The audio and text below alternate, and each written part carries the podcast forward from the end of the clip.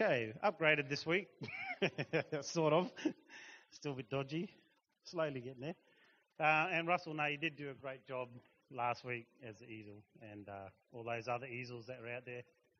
You've all done good jobs, but I just wanted to just sort of a little bit of revision of last week as we are talking about our up relationship with God, um, and how we put God above the line. Does anybody feel like coming out and showing us what it was about? You don't have to, but is there anyone brave? Anyone full of courage? Nobody. Mitchell, go Mitchell. and you have to explain as you draw. Last week, God talked about. Sorry. It was God talking through Neil. It's all right. Um, Neil talked to us about how we need to put God above the line.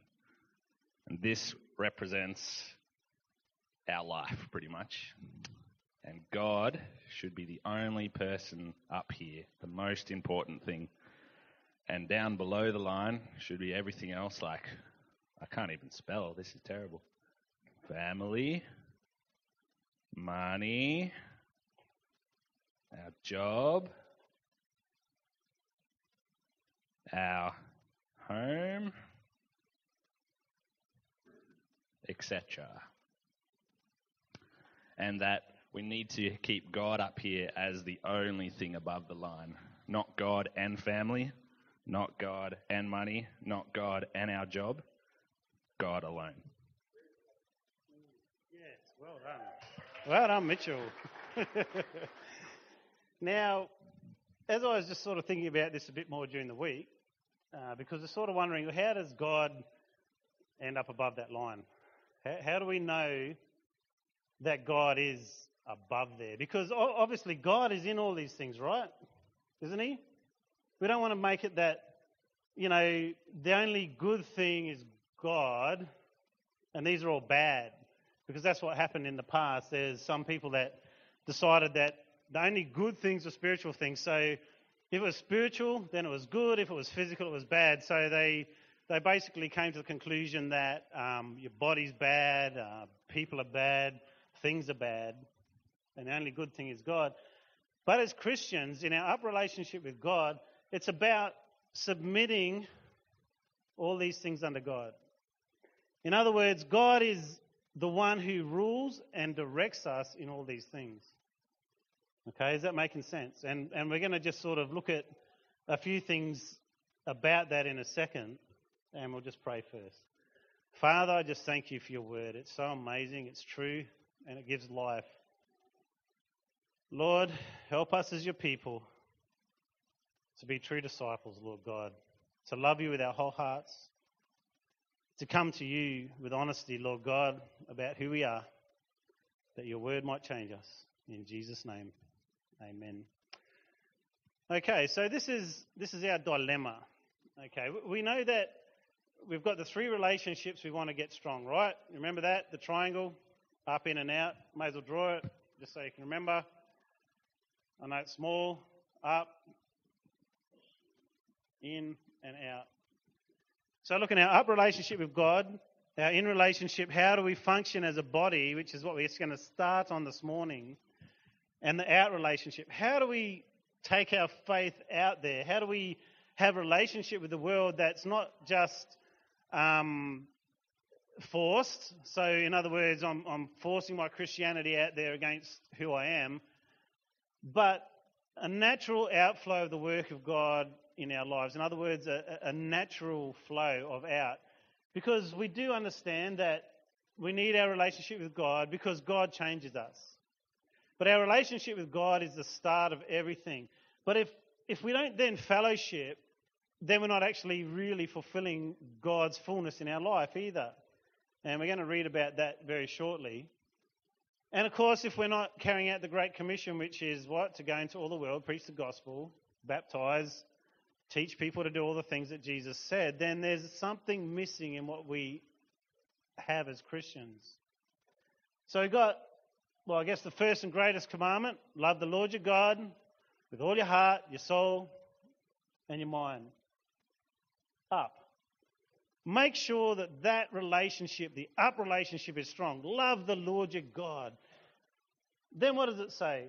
The second is like it. Love your neighbour as yourself. Okay, that that that in relationship, that the learning to love, and, and I think in NLT it says it really well. It says, don't just pretend to love others, but really love them. There can be a fakeness in our love for one another. If we are not living in that up, then our love for one another is incomplete. And again, Jesus told us we need to go out. We need to share the gospel with those around us, okay, but in a natural God way. And we'll be looking at that later on. But what does it mean to actually submit something to God? Do we all know the Word of God is the truth? Yes? Yep. So the Word of God is the truth. We assent to that in our mind, okay? Now, as Christians, a disciple is a learner, someone who can learn from Jesus Christ. And, and in the end, our, our whole point must be what's Jesus saying to me and what am I actually doing about it? And I think that's half of the problem that we have. We, we, we sometimes get to that point of, yeah, I know what Jesus is saying to me, but we never even ask that question, what am I going to do about it? It's like, yep, yep, good, good, that's great, that's awesome. Maybe you hear a good message, maybe you've read a good reading that week, maybe you've seen creation and God came alive to you. And it's like, yeah, that's what God's saying to me. And that's it. No change, no, no learning, no real learning, which is the depth of relationship growing with Him and with others. Okay, so what does it mean to put God above the line in family? Does anyone have any scriptures that they could sort of paraphrase? You don't have to get it exactly right about what God says about family. Husbands, wives, kids, those sorts of instructions. Okay, let's try this one. Children, obey your parents. What about this one? Husbands love. Your wife. What else? Hey? yeah, what is it? Lyle? you forgot. All right, wife, submit. oh, what about even this one? Live together in peace, which isn't actually related to that. Uh, what about this one? Put away all anger. That's really bad writing, but you know what I said. What about money? Anyone know any scriptures about money? the love of money is the root of all evil. Okay. Yep. Yep. Can't love money and God. Store your treasure in heaven. Okay, treasures where your heart is. It didn't even put E. No one even noticed I didn't put an E on that, did they? It's too small. Okay, what about this? Uh, rich give generously. Yep, tithing. Give joyfully. All right, and there's many, many others. Like even in say with Job, you'd have verses like, um, you know, the lazy man desires and have, has nothing. And he talks about how we should be good hard workers and, and how our job is actually an expression of worship to God. Um, what about this one? Um, obey those who have authority over you. Do everything without complaining or arguing. Okay, that's the word of God, right? Do the work unto the Lord, not unto men. Okay, are we starting to get this theme? What's the Word of God say? So, actually, putting God first in that means that we take His Word and actually apply it to those situations. Okay, it's not about, you know, um, by putting God first isn't just this airy fairy thing. It's about taking hold of God's Word and actually applying it in that situation. Why? Because what God says works. It has to work. If we're Christians and we believe His Word is perfect, and we believe that it's a perfect law of liberty, following after what God desires, then as true disciples and people who put God first, it doesn't mean that we just go to church and, and go to a prayer meeting and make sure that's part of our life, it means submitting everything else to God. Now that sounds pretty tough, right? Because right now you're all going, yeah, maybe I don't submit everything to God. And it's probably true. But then we get the Word of God in other ways. Because we can start to get that, that side of guilt and condemnation, but then the Word of God says there's no condemnation to those who are in Christ Jesus, who walk after the Spirit, not after the flesh. The Bible says that you're cleansed from all unrighteousness. The Bible says if you sin, you can just ask for forgiveness and He'll give it to you with repentant hearts. Okay. And true repentance is actually changing the way you think, not necessarily tears and sadness and weeping, because that's only doing half the job. Half the job of recognizing where you're falling short, but not actually completing the work to actually do what God says. Okay. So what's the problem? The problem is this we don't obey that. That's pure and simple what it is. God is not complicated. He asks us to live a certain way because that's what is going to bring life to us, not because He wants to control us and manipulate us. If He did that, then He wouldn't have given us a free will, right? He wants us to serve Him with a fullness of heart, knowing Him and loving Him. So it's out of a love for God that we do all these things. What about with worship? Well, God says, come into that to his house with thanksgiving in your heart, come into the courts with praise. It says, I wish that all men everywhere would be lifting holy hands and praying. It says, Don't be drunk with wine, but be filled with the Spirit, singing psalms and hymns and spiritual songs. And this is where it starts to get a bit blurry because we, we, we think that you know, we can follow God without being obedient to His word, and you cannot. You just can't. And the thing is that one thing has to change. It either has to be God or it has to be us. Who do you reckon it should be? Considering God says, I do not change, I'm the same yesterday, today, and forever, it's probably not going to happen. It's off the cards off the table, impossible, not just highly unlikely. It's just not going to happen. God is not going to change. Because He is truth and He is pure and has been from the beginning. So then, if He's not going to change, and we as Christians are saying, You're right, God, doesn't that somehow call us into a life that says, I will obey? I'm going to submit myself to you and say, God, what do you actually want for my life? Because I can say things like, you know, I, I just, I'm just not into singing,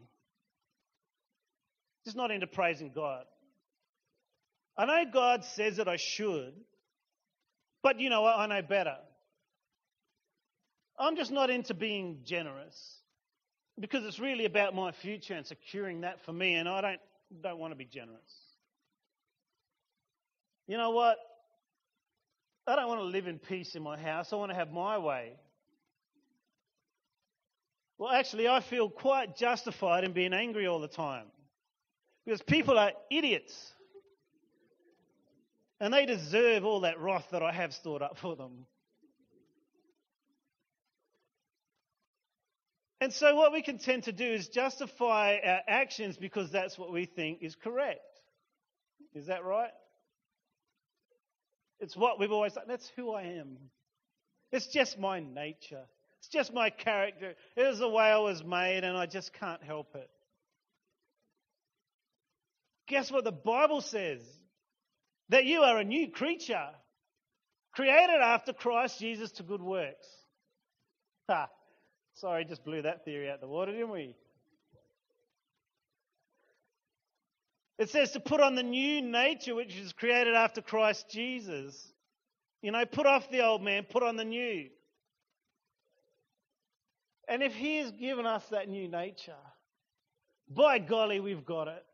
And it's about accessing the promises that He has for us and allowing that word to start to take root in our life.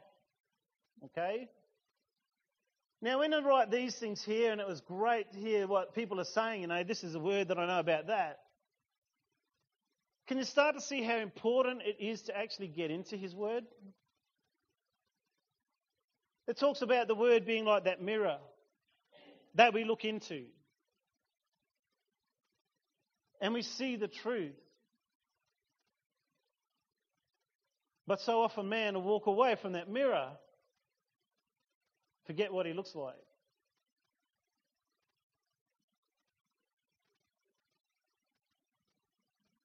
And God is asking us to look into His Word. Why? Because what do you do when you look in the mirror in the morning besides that sort of stuff? I'm not looking real good today. What's the whole point of the mirror? My guess is, yeah, sorry, reflect. Does it reflect truth or does it reflect what you see? Unfortunately, truth. it reflects truth, right? What you see is what you actually really look like, except the wrong way around. now, I don't know about blokes, but I look in the mirror and I'm like, hmm, looking good. I don't notice the gut, I just notice that little ting of a muscle that's just growing. And women tend to look the other way. it's, it's the lights, targets target, terrible lights in the change room.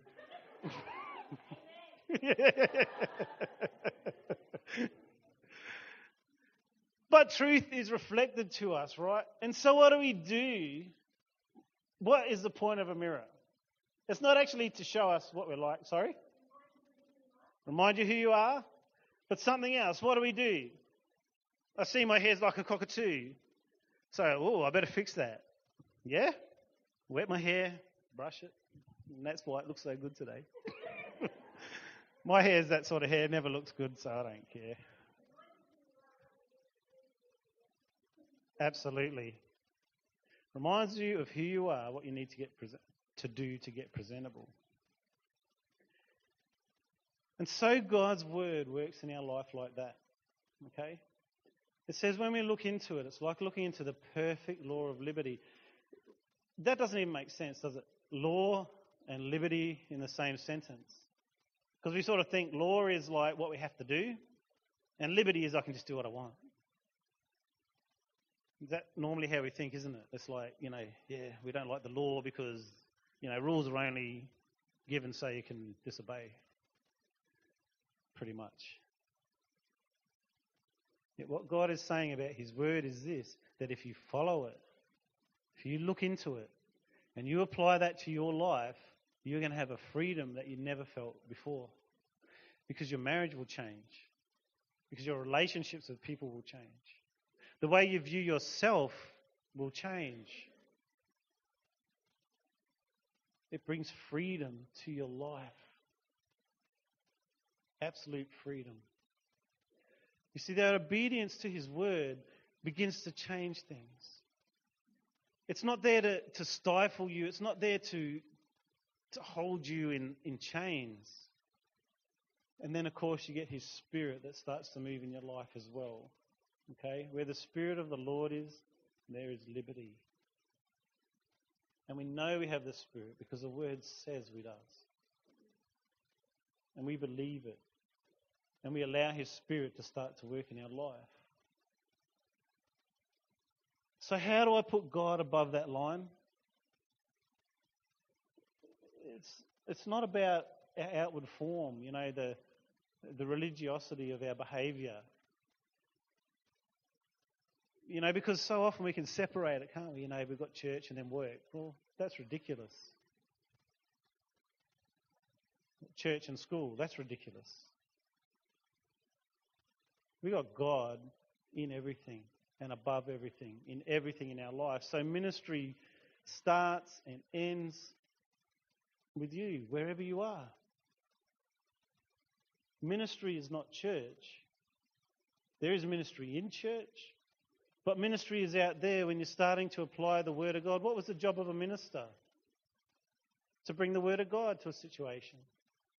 Well, guess what? You're a minister wherever you are. When you're at work, what's the job of a minister? Bring the God, God's word to the situation. When you're with your family, what's ministry? Bringing God's word to your family. When you're playing sport, what's your ministry? To bring God's word to sport.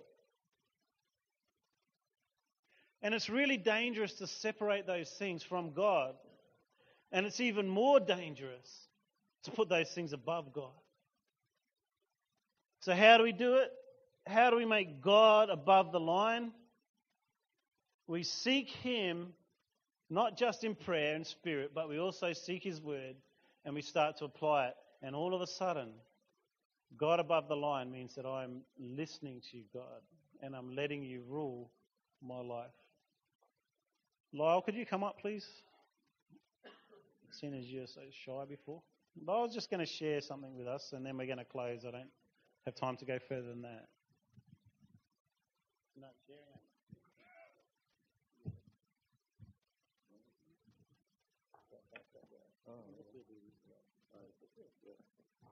Morning. Hopefully, I'll get something out. Now I've been chucked in the spotlight again. Um, no, um, yeah, been reading through uh, James, which is uh, a very compact book, really. It's a lot there to unpack um, when you actually go through it. And um, chapter two, all, of it was really convicting me. But just just that obedience, and also you, can't, like Neil and, and others have been saying, you can't have faith and not your works. Works and faith work hand in hand. Um, and in James, it says that in chapter two.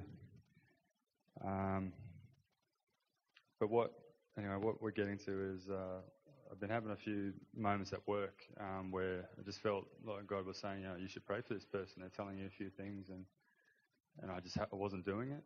Um, but uh, God had a bit of a breakthrough uh, last week. We had one of our guys uh, just resigned, and he was moving on to other things, and just had this um, uh, had the Holy Spirit really pushing me to just just say, hey, you got to pray for this guy. Um, and it took me a while, but I was obedient. Um, and that fear that normally held me back, you know, like, oh, what are they going to think of you? Or, or maybe they're going to, you know, chuck a whammy and tell you to go away, whatever. But, um, yeah, I just prayed for him, just prayed a prayer of prosperity over him, that God would bless the work of his hands and the deal, dealings that he makes with people in the future. And, and uh, at the end of it, I opened my eyes and he said, thank you. um, so I guess all I'm really trying to say is just to encourage others that you don't have to see, you don't have to go up to someone and see their leg grow back. You know, it's it's not about, it's, you know, that amazing. There's people out there who've who've done it, and that's awesome. God's using them to do that, but He wants us all to go out there and just to share the word with everyone, um, share that love, just extend that hand. Um, if I can, just quickly just share something from James chapter two, just to give you a context. Uh, this is from the Message Bible, uh, chapter 2, 14.